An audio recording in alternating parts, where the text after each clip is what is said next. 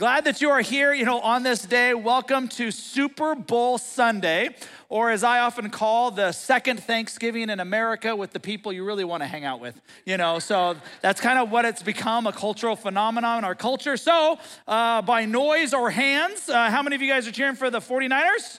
49ers? Okay, still 49 fans. Okay, how many of you guys are cheering for Taylor Swift? I mean, the Chiefs? You know, the, the Chiefs, Taylor Swift, I can't figure out which one. Uh, how many guys are just cheering for good commercials or halftime show? Okay, okay. And my favorite, how many of you don't care at all? Yeah, yeah, that has won, you know, um, there throughout the entire day. Uh, that has won. Uh, in preparation for this uh, weekend, I was uh, thinking about our series, and I said, hey, this is gonna line up perfectly if it works out right, because today we are looking at the city of Philadelphia but not that one. You know, uh, unfortunately, we're looking at this one, uh, and that's all there is. In fact, I was telling Carolina when I went to Turkey, where Philadelphia uh, was located, I couldn't remember going there. I actually looked through all the little slides and the different things. And I'm like, did I even go to Philadelphia? And uh, we spent like 30 minutes there because there just isn't much to see except these two pillars. And the pillars are going to be important as we look at what God has to say to us. Now, let me give you some background and understanding. The original purpose, even though it's very small today, the original purpose of Philadelphia was uh, it was the, the, one of the main places of spreading Hellenism throughout the known world. Now, Hellenism is Greek language, thought, and culture. The Romans uh, took upon that same kind of ideology, and so they thought as, saw it as a very strategic place. And so you can see where it's located. It's about 40 miles. That gives you an idea from Laodicea, which is where we'll end our series, you know, next week. Now, it, its name in history is significant because it's going to tie into what we're going to talk about in a second. The, the city itself was founded uh, by uh, in the second century BC by Attalus II. Uh, he ruled from 159 to 138. The reason that's important is because his brother was in the Senate, and he, they, they asked him, say, they said, Hey, can you kick out your brother? Can you kind of put him to the side? Even can you kill him? And he said, Absolutely not. And word got out, and so he got a surname called uh, Philadelphus, which means brotherly love. So the city is Philadelphia, the city of brotherly love. And so they named the city after his act of good deed towards a family member. So that's where we got the idea, where he got the name uh, Philadelphia from. Now, in 17 AD, we've talked about this two or three weeks in a row. There's a massive earthquake that hit the region.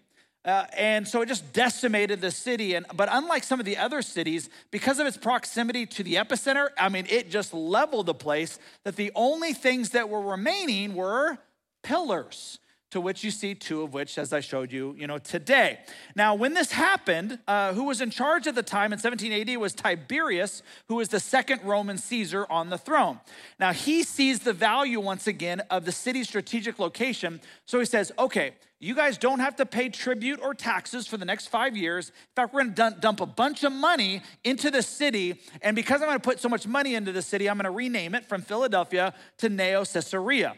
Then, six short years later, in 23 AD, there's another earthquake that hits during uh, Emperor uh, Nero's reign, and the city changed its name back to Philadelphia. Then in the 70s, guess what happened? Another earthquake. You know, you think that they would start learning after a while. Uh, Vespasian is now on the, on the throne, and he pours once again a ton of money back into the city, and he names the city from Philadelphia to Flavia, which is his wife's name because of the money he was putting into. Then in 92 AD, Caesar Domitian was on the throne. In 96 AD, when he was assassinated, the people changed it back once again to Philadelphia. Now, a cultural piece that kind of unlocks this once again is to understand that the Jews at the time were under great pressure by the Romans to worship Caesar. Caesar says, I'm God, and you must worship me and pay tribute and sacrifice to me. But because of the Jews' obstinance in their writings, and because they could not change their thought of being able to worship in different parts of the Roman Empire, they actually gave them a pass. But the pass was this instead of praying to Caesar, we'll give you a pass as long as you pray for Caesar. Instead of saying, here's a sacrifice to Caesar, can you offer a sacrifice for Caesar? They said yes, and thus they were given a pass and were not under the same persecution that happened to the Christians. Because once they became Christians, many of them were became messianic Jews, and it was the Jews who ratted them out.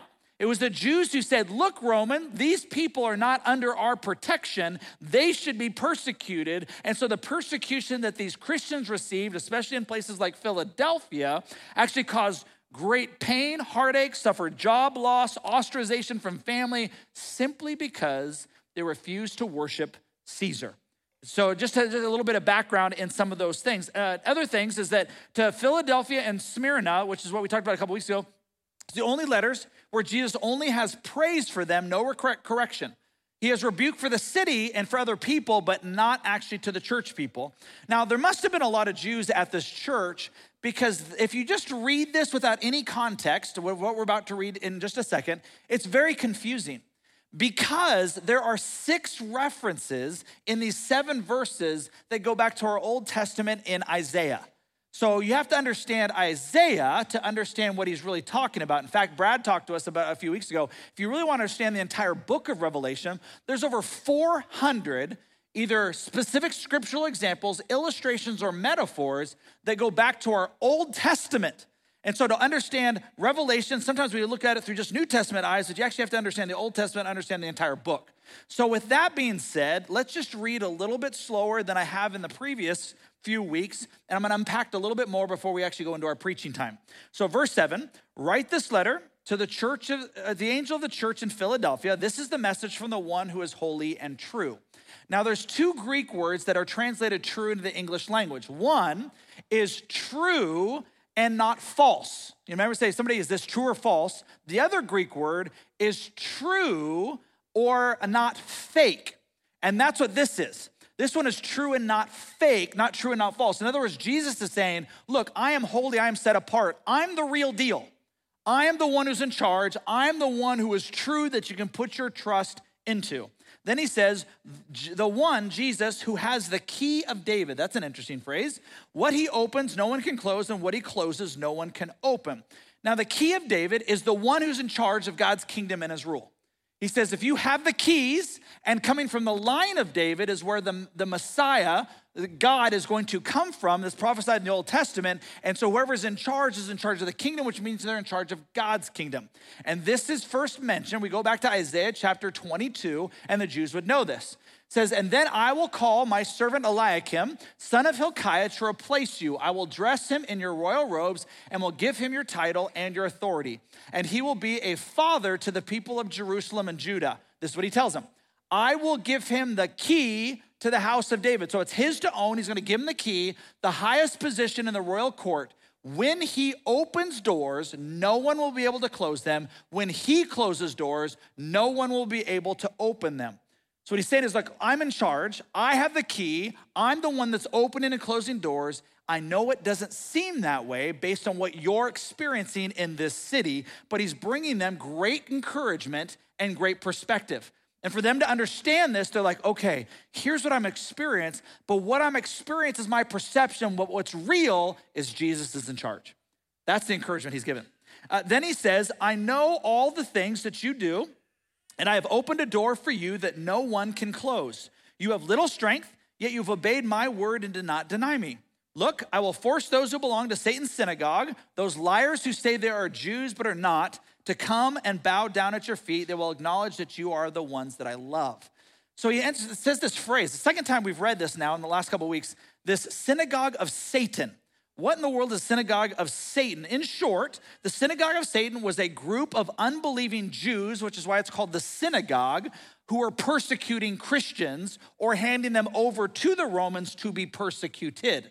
And so, if you're not for Jesus, you're against them. And here are the very people who feel like that they're honoring God by trying to uphold Judaism, but in fact, they find themselves fighting against God and against his kingdom by persecuting his people. So, Jesus is not kind when he says, actually, in the same way that he said to Peter, Get behind me, Satan, because you're not, I'm not following man's will, man's desires in this one instance. I'm following what God wants me to do, and I'm gonna follow my will, my way, because I'm in charge.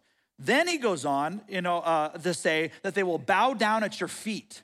What an interesting phrase.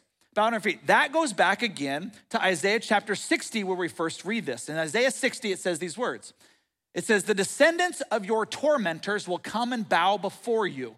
Those who despised you will kiss your feet. They will call you the city of the Lord and Zion of the Holy One of Israel. He's talking about Jerusalem, by the way. Though you were once despised and hated with no one traveling through you, I will make you beautiful forever, a joy to all generations. Powerful kings and mighty nations will satisfy your every need. As though you were a child nursing at the breast of a queen, you will know at last that I, the Lord, am your Savior, your Redeemer, the mighty one of Israel. And so they're sitting back going, okay, this is what I'm talking about. I'm suffering this persecution and this heartache, but one day, one day, every knee's gonna bow. One day, every tongue is gonna confess that Jesus Christ is Lord. And so he wants to encourage them to hold on and to continue to move forward. Okay, I wanna start preaching, but I gotta hold back. Shh, hold back. Okay, verse 10.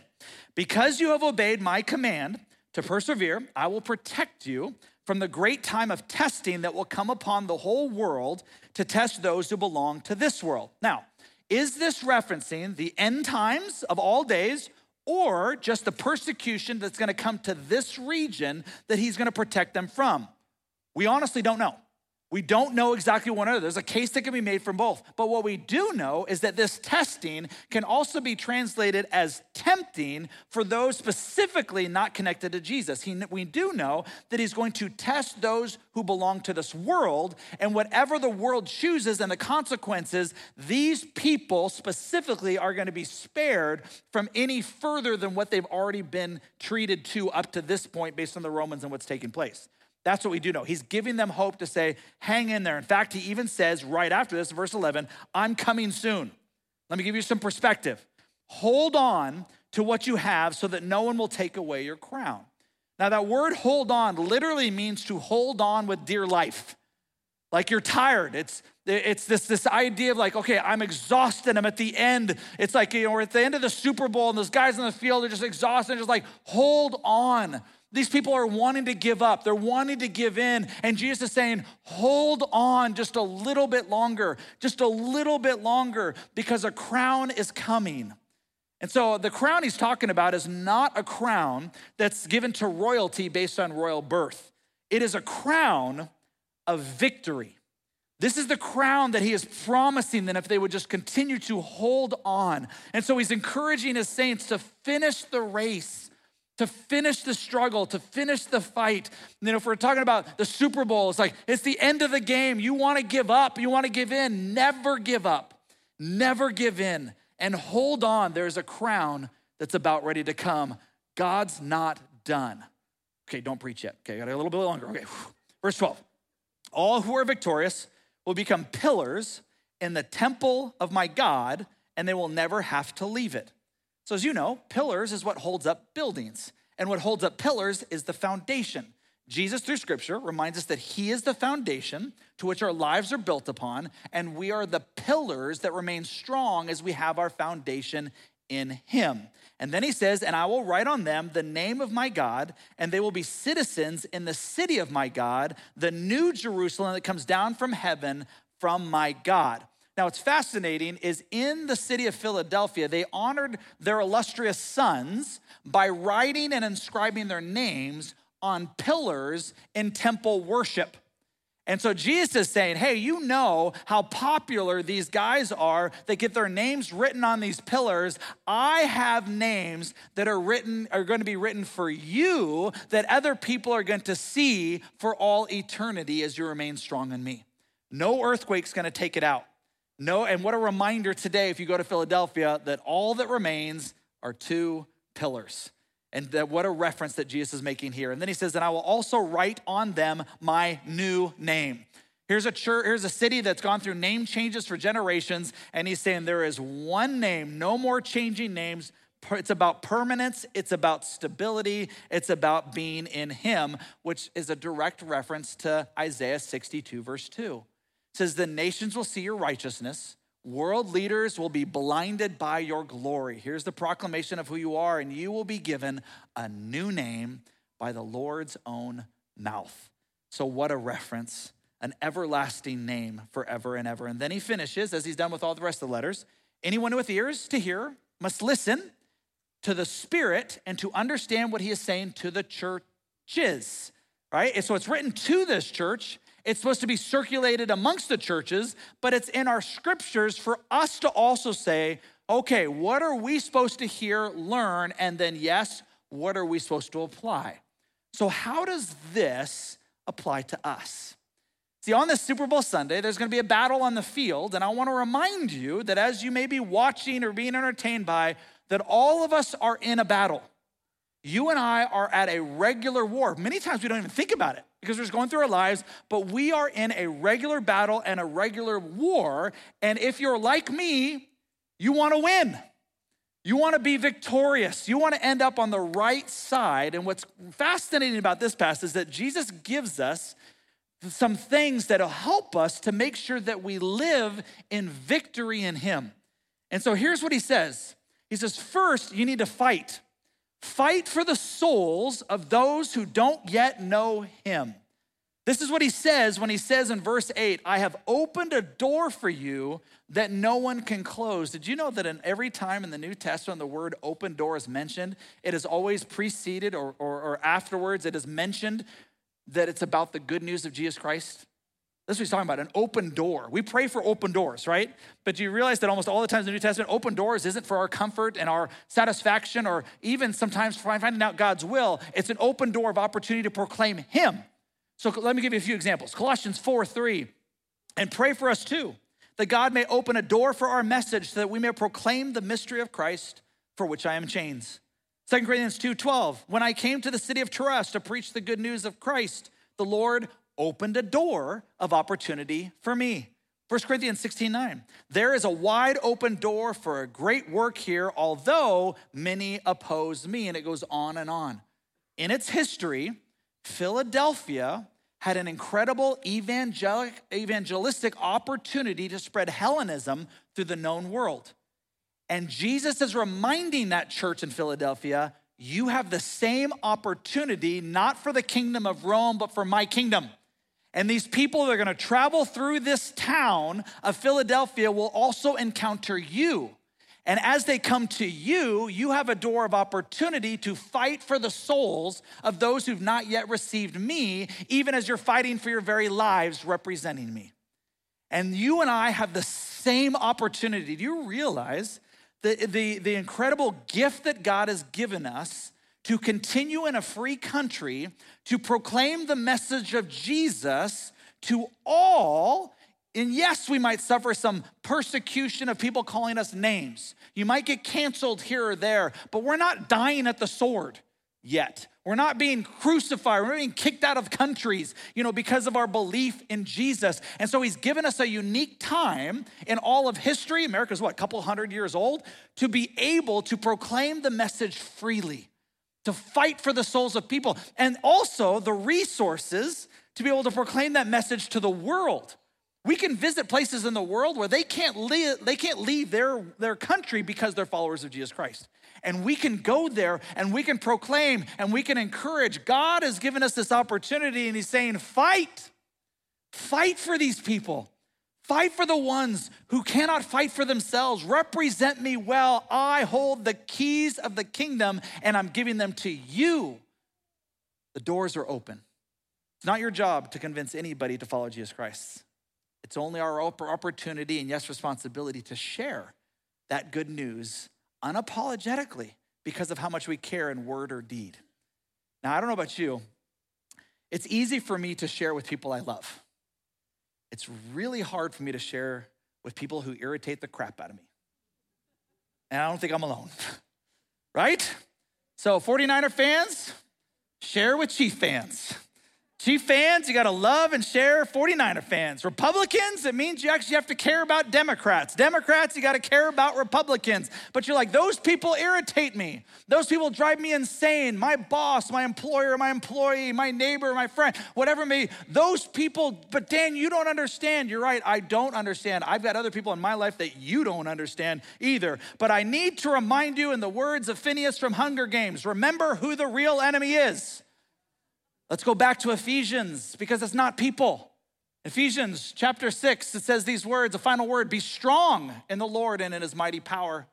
Put on all of God's armor. You don't put on armor unless you're ready to go into battle, so that you will be able to stand firm against all the strategies of the devil. There's the real enemy.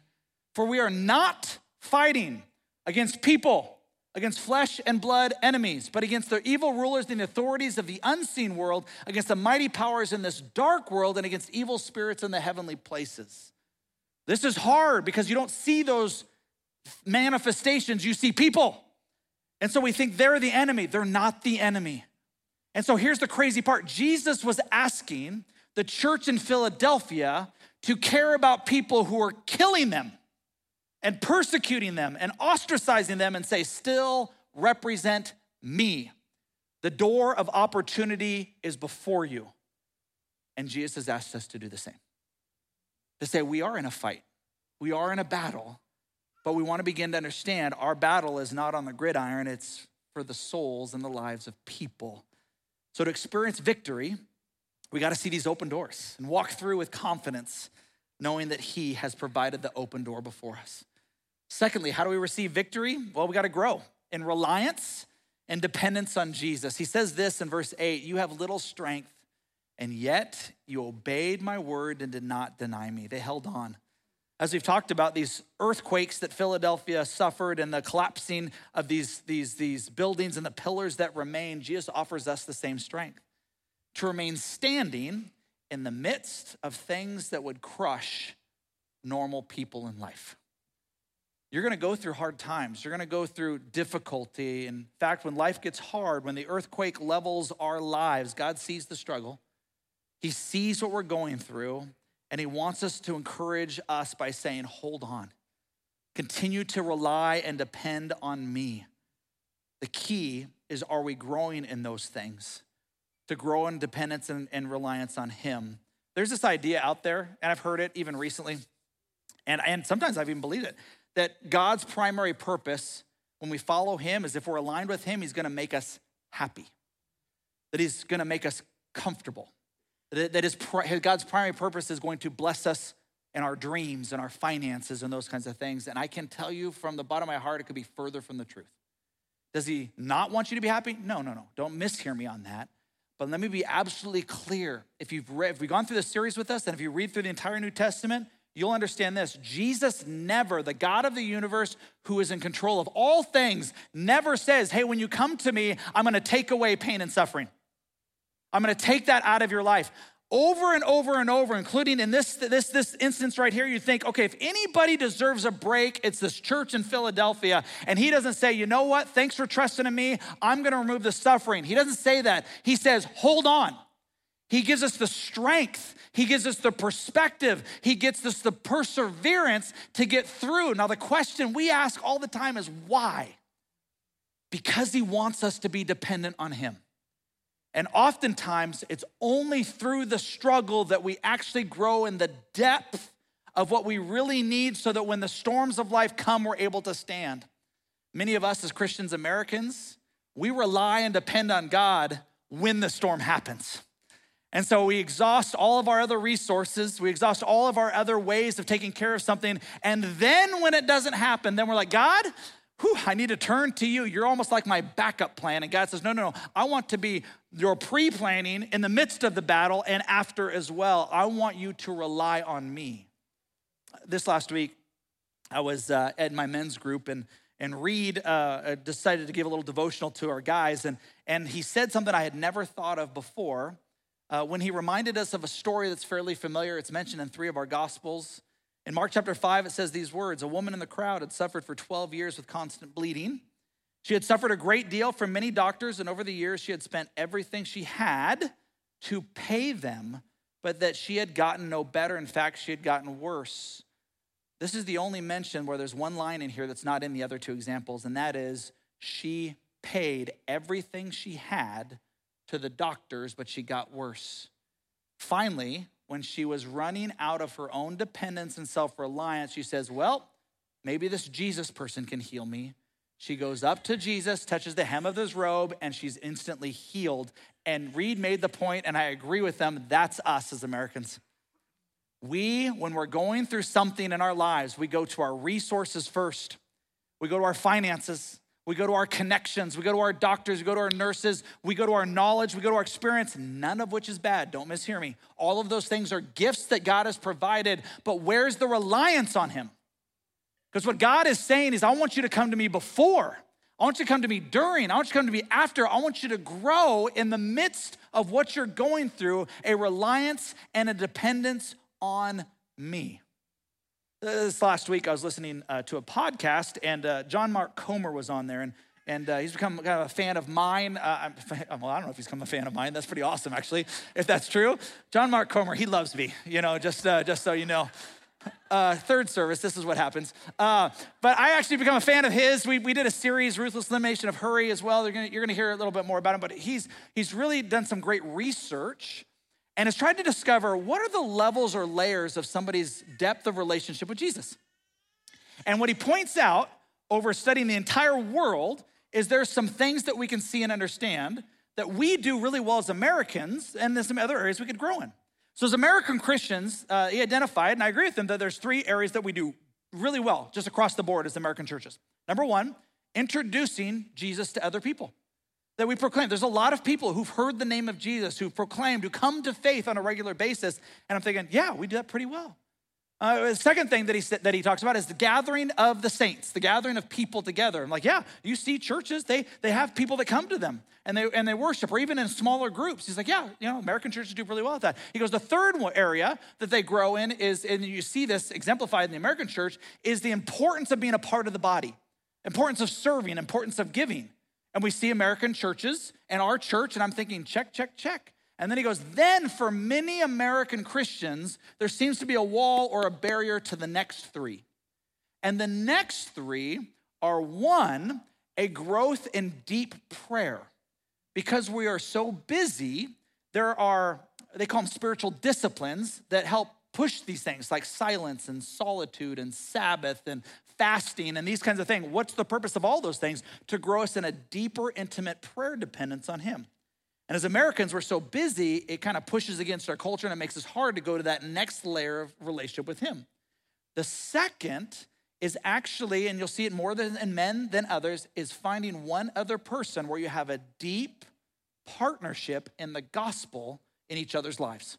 In other words, you have a deep, abiding relationship that who knows you really, but spurs you on to become more like Jesus. It's more than a small group, but they're like, I care about you, I pray for you, you're gonna pray for me. All of these things help in dependence and reliance of Jesus. And then he lists the third one that I don't even like to talk about.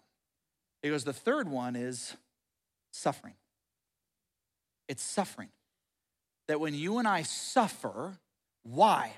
It creates this reliance and dependence on Jesus. If you've ever met someone in a different culture or country who've gone through something simply because they were a follower of Jesus Christ, I sit in awe and humility at their feet because I don't know where they're at because I've never gone through what they've gone through that there's something beautiful that God does in hard times and in earthquakes and in storms. As we grow in reliance on Him, we become the pillars that Jesus talks about that you can still visit in Philadelphia today.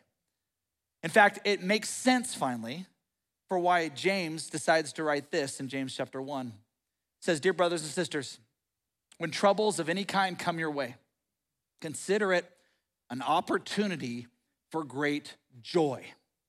Not happiness, not yay, but there's a joy that can take place because we know not that we're going through the suffering, but because you know that when your faith is tested, your endurance is a chance to grow. So let it grow, for when your endurance is fully developed, you will be perfect and complete, needing nothing. So it's good. So we're in a fight and we're fighting for people's souls and we're in a and we're in the spiritual battle, which means we got to grow in a deeper reliance and a deeper dependence on him so that we can live in victory. That we can live in victory. The scoreboard's done. The game is over and we've won. And so he's reminding that church that you are victorious already. And they're looking around like, are you kidding me? We're getting our tails kicked out here, Jesus. He goes, No, no, no. The end is over. He goes, You still got to battle. You still got to play the game. You're going to still go through the ups and downs in life for your sake and for the sake of other people. But what can give you strength to continue holding on, what can give you perspective in the midst of the storm, is you win because of who He is. And so you can walk out of here on this Super Bowl Sunday going, I have victory in Jesus and I can face anything because I know eventually I get to wear the crown, I get to get the new name, and because I'm an overcomer in Him. In 1 John chapter 5, it reminds us everyone who believes that Jesus is the Christ has become a child of God. That is our identity. Then he says, and everyone who loves the Father loves his children. In other words, this whole family, this relationship with one another, it's pretty important to God. We know that we love God's children if we love God and obey his commandments. Loving God means keeping his commandments, and his commandments are not burdensome, shouldn't be heavier or, or weighty, but don't miss this. For every child of God defeats this evil world, and we achieve this victory through our faith. And who can win this battle against the world?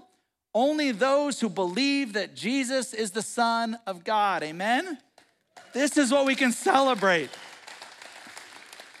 We have to go out and play the game.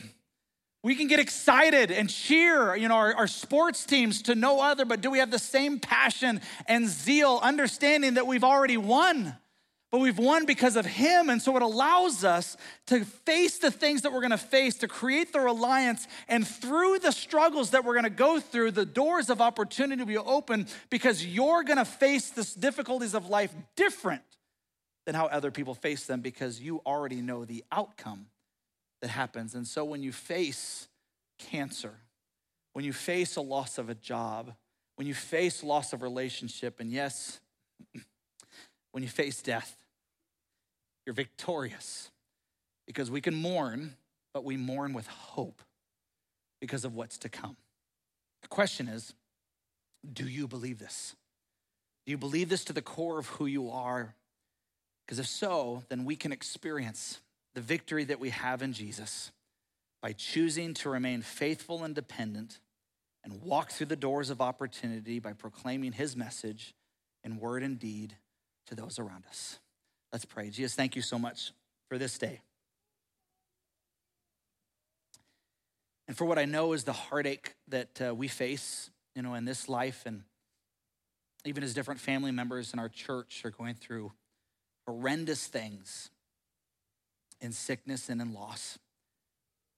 Father, I pray that we can stand in victory, knowing that we can mourn, but we mourn with hope, knowing that we can cry, but we don't cry alone and knowing that when we're at the end of ourselves, that we finally become reliant on you, that you are our strength. And every time that we see a pillar, that we are that pillar because you're our foundation. So, Father, I pray you be with everybody in this room and watching online. Lead, guide, and direct our steps in you. It's in Jesus' name we pray. Amen. As we close today, that first step of victory is aligning with the victor. It's with Jesus. That's the victory is not ours. The victory is our faith in Him. And so maybe for you, uh, uh, heading to the cross and getting baptized uh, after your proclamation is your next step. And I know we've got a couple who are going to be doing it today. What an opportunity also for us to remember what God has placed before us. And so for the rest of us, if you need prayer, go there. But we're going to sing a closing song of victory. And I pray that these words that may be familiar to some of you will have a new and a deeper meaning. And for those of you who've never heard these words before, that you'll just kind of nod in agreement and use this song as a prayer to Him. Will you stand with me as we sing this song to Him? Let's sing this together. I'm going to see a victory. I'm going to see a victory.